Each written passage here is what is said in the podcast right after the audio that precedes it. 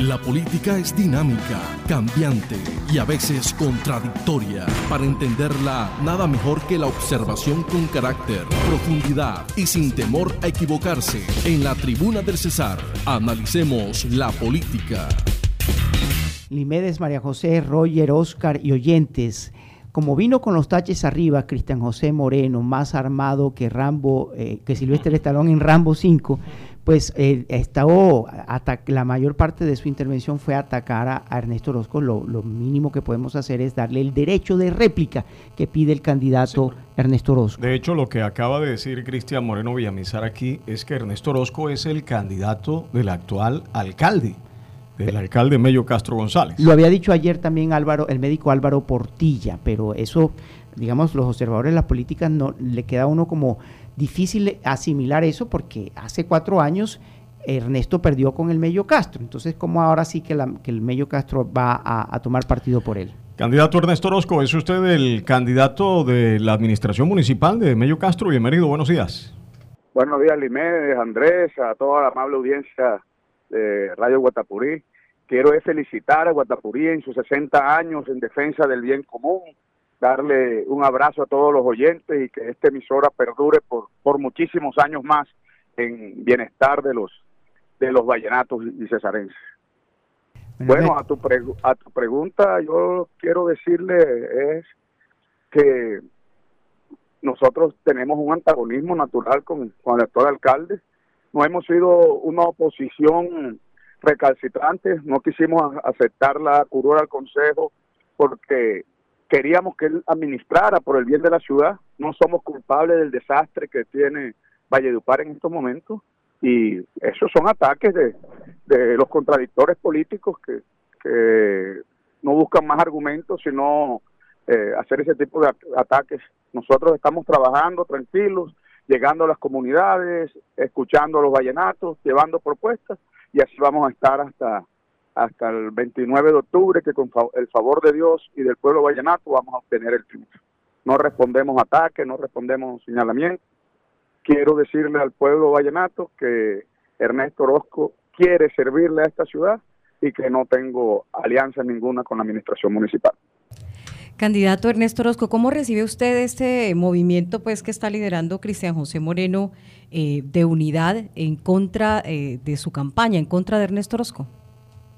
No, no, no, no, no, me he enterado de, movimiento alguno y nosotros estamos trabajando concentrados, mirando, mirando eh, la fecha de las elecciones, eh, recorriendo, como dije, Valledupar, sus corregimientos, para conseguir el favor popular de, que nos permitan, entre todos, arreglemos esto, que Valledupar va por mal camino y queremos ser la, la opción que con nuestra experiencia, nuestra capacita, capacitación y formación nos permita nos permita eh, llegar al triunfo el 29 de octubre. En ese proceso de arreglar esto, candidato, infortunadamente hemos registrado en las últimas semanas muchos homicidios y muchos atracos.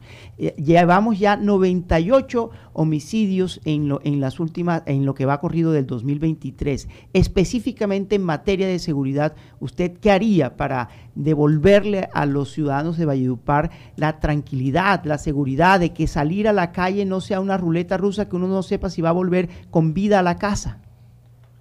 Bueno, Andrés, sí, esto es un problema nacional, el tema de, inseguridad, pero Valledupar estamos ya al borde de, la locura, se podría decir así, los vallenatos nos sentimos inseguros.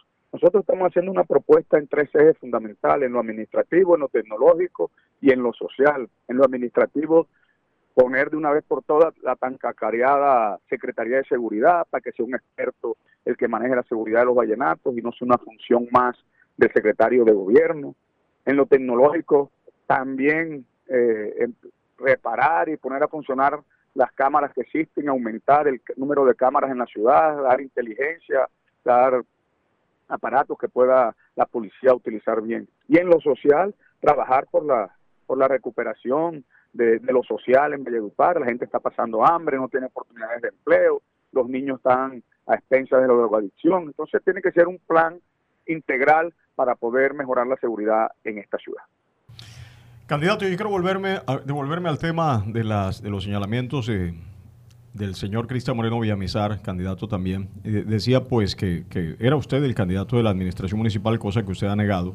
Pero todo el mundo sí sabía que aquí había un, un, candidato que era muy cercano a la administración municipal, que era Jaime González. Al desmontar esta candidatura, muchos de sus seguidores, de los que estaban cercanos a Jaime González, eh, pues cada quien tomó, tomó partido y arrancó para la campaña que mejor viera. ¿Al caso suyo llegaron seguidores, eh, personas cercanas a Jaime González que puedan estar dando pie para estos comentarios? Mira, Limedes, eh, esto, es esto es una candidatura que quiere salvar y rescatar a Valledupar. Nosotros, eh, razón a lo que me estás preguntando, hay amigos que vienen, eh, que son, antes estuvieron en otras en, otros procesos políticos. En este proceso político nosotros aceptamos a todo el que quiera eh, trabajar por Valledupar, es bienvenido, que tenga las mismas ganas de hacer de Valledupar una mejor ciudad. Al único que no eh, recibimos es al alcalde, como lo dijimos anteriormente, eh, con él no tenemos ninguna alianza, pero personas que están arrepentidas, que votaron por él y, ahora están arrepentidas y, y ven en, en, este proceso y en este proyecto una opción para la ciudad, aquí son bien recibidos y yo no le veo problema en eso.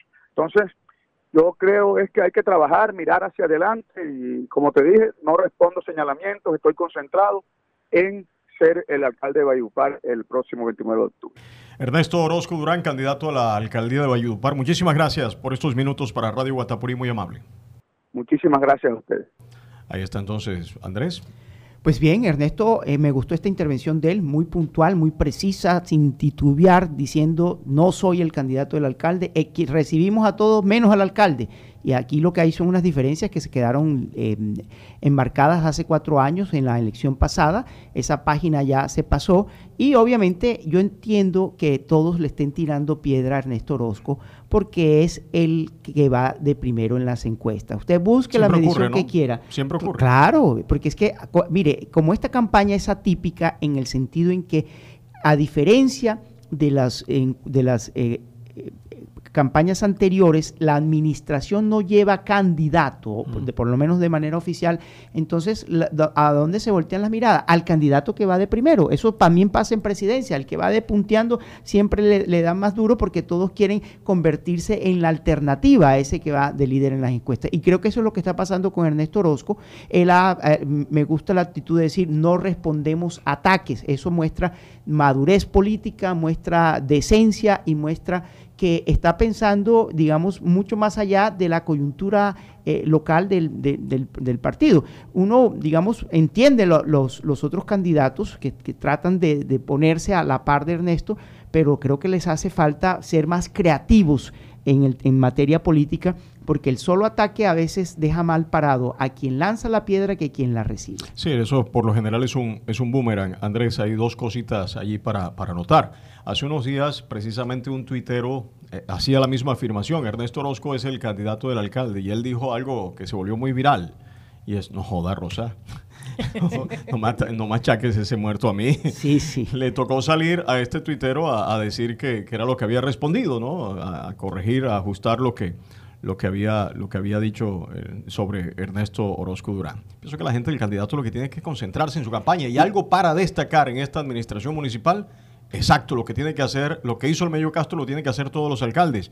No meterse en política, siga trabajando hasta el 31 de diciembre que le corresponde. Pero sabe que eh, eh, el Limedes, el que está en el poder quiere permanecer en él, ya sea en cuerpo ajeno. Eso es natural. Ahora bien, no está mal que una administración eh, proponga, bueno, ya va el primero, ¿no? Sí, señor, eh, son las ocho en punto. Ocho en punto, señores. No, no está mal que una administración... Pero dígale a los, oyentes de qué está hablando. Sí, estoy refiriendo a, los, voladores, los, voladores que, con los que estamos celebrando estos 60 años. Son 10 cada hora, así que los vecinos les ofrecemos excusa, pero ya va a acabar ahorita a las, las 10 de la mañana, no se preocupen ya. Eh, bueno, entonces mire, no está mal que una administración lleve candidato en la medida en que no haya coerción y en que haya se busque continuar un modelo que ha sido exitoso. Y hago énfasis en eso porque mire, Montería ha tenido ha tenido tres eh, alcaldes de la misma línea que, y ha permitido que la ciudad salga adelante. Barranquilla. Barranquilla es otro, otro buen ejemplo. El tema de Alex Char, la, la señora Elsa Noguera. Elsa Noguera, otra vez Alex Char y ahora Jaime Pumarejo, Pumarejo. Y eso ha permitido darle una continuidad a un proyecto que ha sido exitoso. El problema en el caso, digamos, de, de nuestro alcalde actual es que, a- aunque le reconocemos varios aciertos en, en muchos puntos, ha generado muy rápidamente, que suele pasar en Valledupar, la percepción de que su administración dejó grandes falencias. Entonces, por eso dice, ya hay que darle la oportunidad a otro proyecto político diferente que haga las cosas bien. Eso, pero no el, el, el per se, digamos, decir, no, que una administración lleve candidatos, mm, mm, si no hay coerción, bienvenido, porque eso es la política y por eso yo he criticado desde siempre la hipocresía de una norma que está dentro del estatuto disciplinario, que es la prohibición a los funcionarios públicos Sí, de total. participar política. Sí. Porque ¿cómo llegan ellos a los cargos públicos? A de la Haciendo política. política. Exactamente. Entonces ahora que es con funcionario público, no, ya no puede hacer política. Mire, los gringos son mucho más Mm. Claro. pragmáticos y permiten que el, que el funcionario haga política, que el presidente viaje en el avión presidencial a hacer campaña. Lo que no permiten es el abuso de la función pública para eh,